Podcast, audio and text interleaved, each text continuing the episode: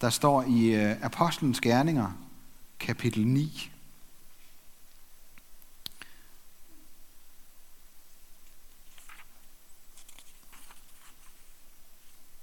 Saulus fnyste stadig af raseri og truede herrens disciple med mor.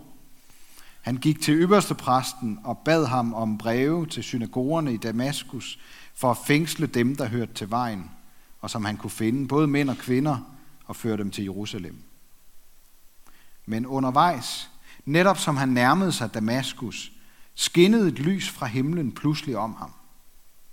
Han faldt til jorden og hørte en røst sige, Saul, Saul, hvorfor forfølger du mig? Han svarede, Hvem er du, herre? Han sagde, Jeg er Jesus, som du forfølger. Men rejs dig og gå ind i byen, så vil du få at vide, hvad du skal gøre. Hans rejseledsager stod målløse. Nok hørte de rysten, men de så ingen. Så rejste Saulus sig op fra jorden, men skønt hans øjne var vidt åbne, kunne han ikke se. De måtte lede ham ved hånden og føre ham ind i Damaskus. I tre dage kunne han ikke se, og han hverken spiste eller drak. I Damaskus var der en disciple, som hed Ananias, og til ham sagde Herren i et syn, Ananias, han svarede, ja herre. Herren sagde til ham, rejs dig og gå hen i den lige gade og spørg i Judas hus efter Saulus fra Tarsus, for han beder, og han har i et syn set en mand, der hedder Ananias, kom ind og lægge hænderne på ham, så han igen kunne se. Ananias svarede, Herre, jeg har hørt af mange, hvor meget ondt denne mand har gjort mod dine hellige i Jerusalem. Og her har han fuldmagt fra ypperste præsterne til at fængsle alle dem, der påkalder dit navn. Men Herren sagde til ham, gå, for han er det redskab, jeg har udvalgt til at bringe mit navn frem for hedninger og konger og Israels børn, og jeg vil vise ham, hvor meget han skal lide for mit navns skyld. Så gik Ananias, og da han kom ind i huset, lagde han hænderne på ham og sagde, Broder Saul, Herren har sendt mig. Jesus, som viste sig for dig på vejen hertil, for at du igen skal kunne se og blive fyldt af Helligånden. Og straks var det, som faldt der skæld fra hans øjne. Han kunne se igen, og han rejste sig og blev dødt. Mens vi står her, så vil vi forsage den onde og bekende vores kristne tro. Vi forsager djævlen og alle hans gerninger og alt hans væsen. Vi tror på Gud Fader, den almægtige, himlens og jordens skaber. Vi tror på Jesus Kristus, hans enborne søn, vor Herre, som er undfanget ved Helligånden, født af Jomfru Maria, pint under Pontius Pilatus, korsfæstet, død og begravet, nedfaret til dødsriget, på tredje dag opstanden fra de døde, opfaret til himmels, siddende ved Gud Faders, den almægtiges højre hånd, hvorfra han skal komme at dømme levende og døde. Vi tror på Helligånden, den hellige almindelige kirke, de hellige samfund, søndernes forladelse, kødets opstandelse og det evige liv. Amen.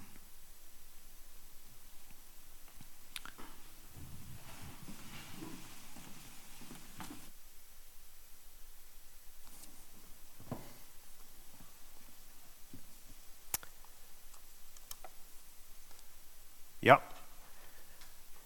Lige øh, to ord om, hvem jeg er, så I lige ved, hvem det er, der står her og taler. Jeg hedder Jørgen Knudsen, og jeg er øh, gift med Dorte, øh, min kone. Og øh, vi bor i Morsted, det er en lille by her syd for Aarhus, har gjort det i en del år efterhånden. Vi er en del af menigheden her, kommer mest om formiddagen, men øh, en gang imellem eftermiddag, en gang imellem aften. Til daglig er jeg sømandsmissionær, ansat af Sømandsmissionen til at besøge skibe, til at besøge havne, folk der er på i havnemiljøet herover i den østlige del af Danmark. Ja, det er jo lige det. Her i, øh, her i eftermiddag skal vi have en, øh, en opmundring. Der er noget selvrensagelse, og så er der et kald, som vi skal høre. Lad os bede sammen. Jesus, tak fordi, at du er her med din ånd. Helligånd, vi har sovet om dig, vi har bedt om dig, men vi beder dig igen. Fyld os, og tal du om Jesus ind i vores hjerter. Amen.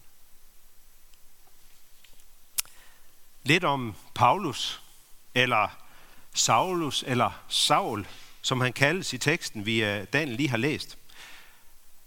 Paulus her blev født cirka 10 år efter Kristus i Tarsus, i en by i det nuværende Tyrkiet. Som ung kom han til Jerusalem øh, for at studere under rabbi Gamaliel, og han tilsluttede sig der øh, farisæerne og blev en af farisæerne. Jeg har overvejet, om han har mødt Jesus. Det tror jeg ikke, han har, fordi det siger han, han aldrig har set den. Øh, han har ikke set Jesus, han har mødt den opstandende Kristus. Men han har været i det der miljø omkring dem, der var imod Jesus. Det tror jeg ikke, der er nogen tvivl om. Vi møder ham første gang i Bibelen i øh, Apostlenes Gerne kapitel 7, hvor han overværer øh, steningen af Stefanus. Og i kapitlet efter, i kapitel 8, der hører vi om, at han øh, simpelthen arbejder på at udslette øh, menighederne, menighederne, og han gør, hvad han kan for at sætte alle de kristne i Jerusalem i fængsel. Og så er vi ved teksten, som vi lige har hørt. Hans raseri mod de kristne er så voldsom, at vi nu hører om, at han ikke bare vil udrydde de kristne i Jerusalem, nej, nu vil han også til Damaskus for at fængsle dem, der er kristne der, dem der hører til vejen. Paulus han var vred på de kristne. Hvorfor ved vi ikke? Det, det, det hører vi ikke noget om her. Men jeg tænker lidt, måske er det fordi, at de troede på en mand, som havde sagt, at han var Guds søn. Altså, de troede på en Guds bespotter. Og det kunne, det kunne Paulus som fariserer, det kunne han bare ikke have. Men prøv at lægge mærke til, det er ikke Jesus, han er imod. Men det er de kristne. Han var vred på de kristne. Må ikke de fleste af os, som sidder her, at vi kender en som Paulus. En, som er imod os kristne. Måske håner vedkommende dig, når du møder ham eller hende. Måske er vedkommende afvisende. Måske oplever du endda, at vedkommende går, når du, når du kommer. Eller måske siger vedkommende, ved hvad, du er, en, du er en fin fyr, jeg kan godt lide dig, jeg vil gerne være sammen med dig, men du holder din mund med det der tro. Jeg gider ikke høre på det, men du må gerne være her. Vedkommende slår os ikke ihjel, men vedkommende ødelægger alligevel noget for os, noget i os. Vedkommende gør os ked af det på en eller anden måde. Og vedkommende fylder os med afmagt. For hvad skal vi gøre? Hvad skal vi gøre ved den her person? Vi ved ikke, hvad de kristne de gjorde ved Paulus.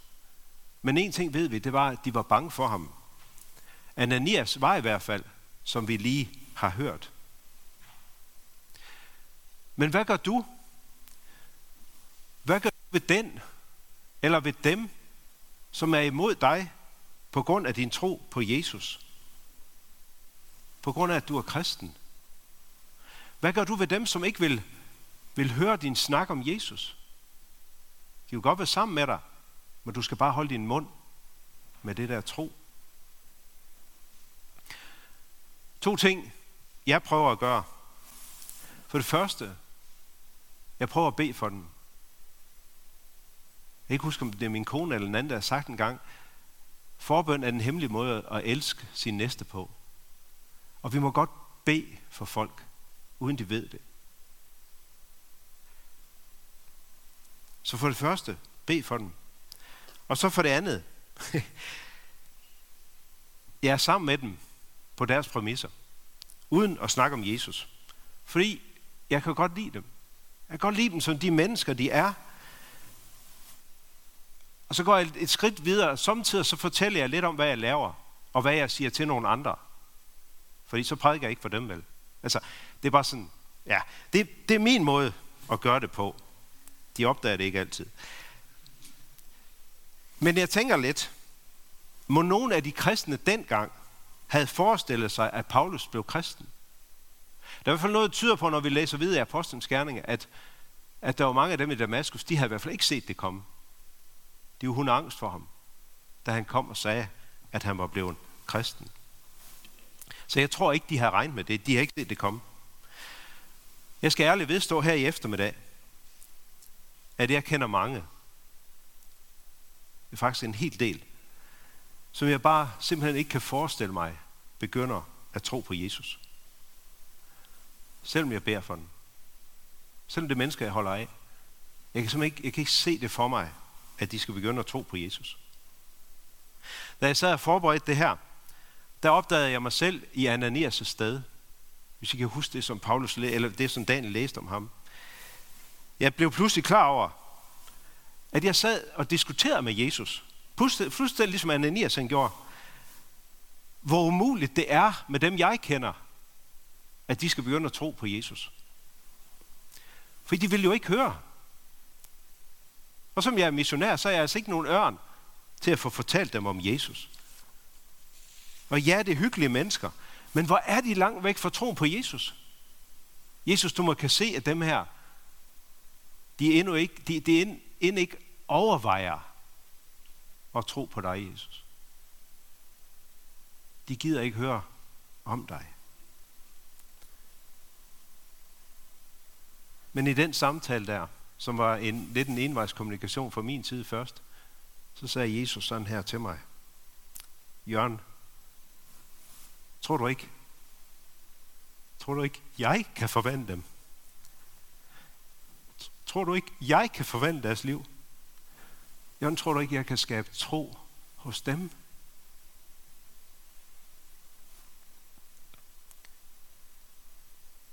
Jeg vil lige tænke på, måske det er derfor, jeg skal tale over den tekst her i eftermiddag. For den tekst, vi lige har hørt heroppe, er blevet en opfordring til mig.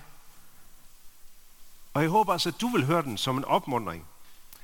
Dig, som måske også længes efter, men inderst inde, ligesom mig, tvivler på, ikke har nogen forventning om, at dem du kender, dem du holder af, som ikke tror på Jesus, at de nogensinde skal komme til det. Kære medkristne, Jesus fortæller os her i eftermiddag, at det ikke er os, der skal skabe tro. Det er hans ansvar. Han fritager os for det ansvar. Det er hans.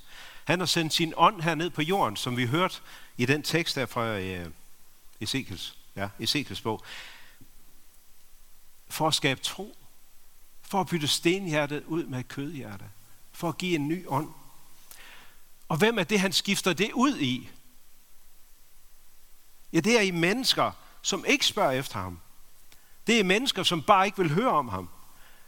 Det er mennesker, som foragter dig for dine holdninger, din tro. Jesus formår at skabe tro. Opmundringen her i eftermiddag er, at når Jesus kan skabe tro i Paulus, ham som var den mest passionerede kristen forfølger, vi kender, ja, så kan han skabe tro i alle.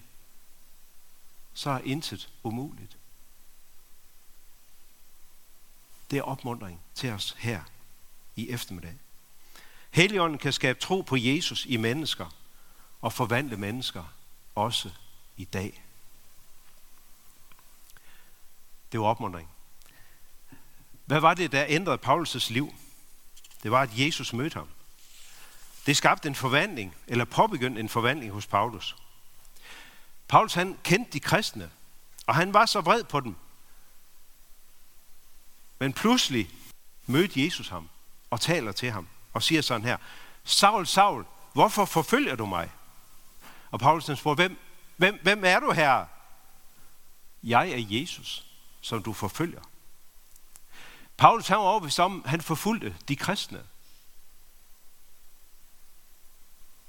Hvad han ikke vidste på det her tidspunkt, og hvad vi nogle gange glemmer os, det er, at Jesus har taget bolig i os kristne med sin ånd. Jeg tror, Paulus han fandt ud af det her. Og senere så skrev sådan her i Galaterbrevet kapitel 20, vers 2, nej, omvendt, kapitel 2, vers 20. Jeg lever ikke mere selv, men Kristus lever i mig, og mit liv her på jorden lever jeg i troen på Guds søn, der elskede mig og gav sig selv hen for mig. Prøv at høre her.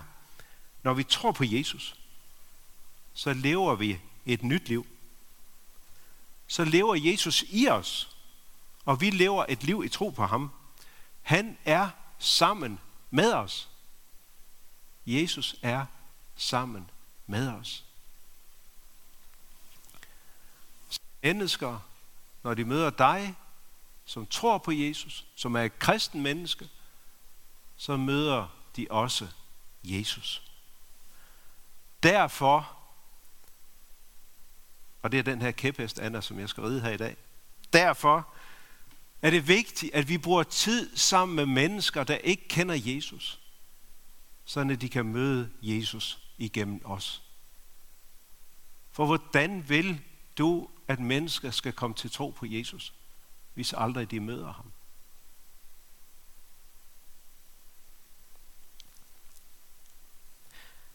Mødet med Jesus forvandler er overskriften over den her gudstjeneste. Da Jesus mødte Paulus, der skete der en forvandling, eller begyndte der en forvandling hos Paulus. Og nu tror jeg, vi er inde ved det her med, med den her uh, rensagelse, så vidt jeg husker. Bare så lige I ved, hvor jeg er henne. Da Jesus mødte dig første gang, der skete der en forvandling. Forvandlingen skete den dag, du blev døbt. Her mødte Jesus dig. Her blev du et Guds barn. Du fik helligånden. Du fik syndernes forladelse. Du fik evigt liv. Alt det skete den dag, du blev døbt. Og siden den dag har Jesus sikkert mødt dig mange gange gennem bibellæsning. Gennem mødet med andre troende mennesker. Gennem gudstjenester, gennem møder. Og han har stille og roligt forvandlet dig til den troende kristen, som du er her i dag. Jesus han arbejder med os hele tiden. Forvandler os til den, han gerne vil, vi skal være. Mødet med Jesus forvandler os hele tiden. Hvis altså vi lytter til Jesus og hører, hvad han siger. For et er at møde Jesus. Noget andet er at høre det, Jesus siger. Paulus havde jo mødt Jesus i de her kristne, han havde fanget. Så er det fængsel nok også diskuteret lidt med. Men Jesus havde ikke talt til ham. Lytter du til Jesus, når han taler til dig? Jeg tror faktisk godt, vi kan lukke ørerne for Jesu tale til os. Vi vil gøre det, han beder os om. Vi vil ikke ændre på det, han peger på er forkert i vores liv. Vi vil selv styre vores liv. Han skal ikke komme og blande sig. Udfordringen er, det, det du skal rense af dig selv med, det er, at du kan sagtens sidde her i kirken uden at blive forvandlet. Jesus tvinger os ikke. Du kan lukke ørerne for det, han siger. Spørgsmålet er, lader du Jesus tale ind i dit liv og forvandle det? Hører du det, han siger? Og gør du efter det? Jesus han mødte Paulus, talte ind i hans liv, og derved begyndte forvandlingen hos Paulus. Men Jesus havde brug for et menneske til at gå til Paulus. I Damaskus, der var der en disciple, som hed Ananias. Var der noget specielt eller særligt ved ham, der er Ananias? Nej, jeg har ikke kunne finde noget. Ananias var en kristen, ligesom dig, der sidder her i eftermiddag. Jesus taler til ham og siger, hvad han skal, og så er det så sjovt at følge Ananias her. Han, den der diskussion, jeg fortalte, jeg havde med Gud, eller med Jesus, den har Ananias her. Jesus kalder på ham, og så siger Ananias, hey, undskyld mig Jesus. Undskyld mig lige her. Er du ikke klar over, hvem det er, du sender mig til? Har du, er du slet ikke klar over, hvad han har gjort dernede i Jerusalem? Er du ikke klar over, at han er kommet her for at sætte mig i fængsel? Jesus, tag dig nu lige sammen. Ikke også? Du skal ikke sende mig, Jesus. Lad mig slippe. Hvad gør Jesus? Han siger, gå. Og så opdagede jeg her i formiddag, at han gør en ting mere. Han forklarer, Jesus forklarer lidt om, hvad, øh, hvad det var, Paulus, nu skulle vi have haft teksten der, det har vi ikke, det er lige meget. Han siger lidt mere om, hvad, hvad det er, Paulus skulle gøre. Hvorfor det var vigtigt, at Ananias kom hen til ham. Hvad der var grunden til det. Jesus han begrundede, hvorfor Ananias skulle gå til Paulus. Og så gik Ananias. Ananias han var ikke i tvivl om, hvem det var, der talte til ham. Og han var villig til at lytte til det, Jesus ville sige. Men han var bange. Han var bange for, hvad der ville ske. Men da Jesus gav ham en, en årsag, gav ham en grund til at gå, så gik han alligevel på trods af sin angst. Prøv at høre her. Det er normalt at være bange for at gå bud for Jesus. Det er helt normalt. Det tror jeg er vigtigt, at vi siger til hinanden. Der er ikke noget forkert i at, gå, at blive bange for at gå bud for Jesus. Men prøv at høre her. Jesus giver også os en grund til, at vi skal gå. Hvorfor er det, vi skal gå, når han kalder os? Det er fordi, han elsker mennesker. Det er grunden til, at vi skal gå, når han kalder os.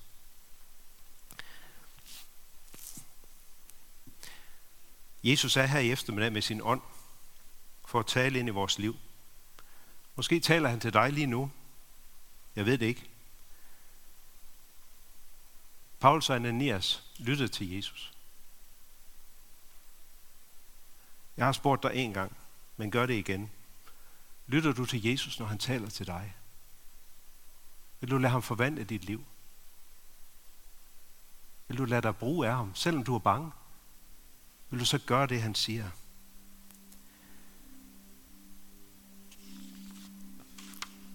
Og nu kommer så det der som det sidste.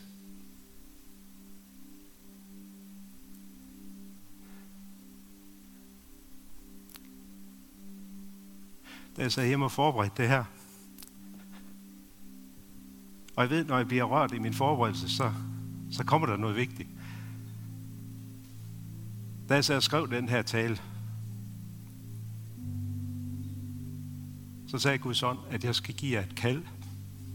Giv os et kald her i eftermiddag. Og det blev så stærkt for mig, at jeg måtte rejse mig op fra min stol. Det er altså ikke noget, jeg gør gerne, men jeg måtte op og stå. Jeg skal række et kald. Måske ikke et så konkret kald, og måske er det alligevel et konkret kald, jeg ved det ikke. Men det, jeg skal sige nu her til slut, det er, at der er mange danskere, der er mange danskere, der stadigvæk bliver døbt. Der er så mange, der ikke gør, men der er mange danskere, der stadigvæk bliver døbt. Her møder, dem, her møder Jesus dem fuldstændig ligesom han mødte dig, da du blev døbt. Men rigtig mange danskere. For dem går det, ligesom det gik Paulus. De blev blinde. De har åbne øjne, men de, de ved ikke, hvad det var, der skete. De aner ikke, hvad det var, de fik i deres dåb. De har brug for en øjenåbner. De har brug for en, der fortæller dem om det, der skete. De har brug for en, der fortæller dem om Jesus. Kære medkristen, her i Aarhus Bykirke, her i eftermiddag. Jesus har brug for, at du går til et menneske og fortæller vedkommende om, hvem Jesus er, og hvad han har gjort for dem.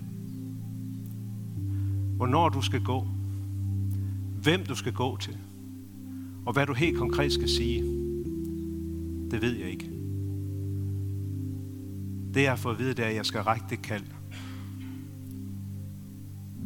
At vi skal gå til dem, som har døbt, men som er blevet blinde.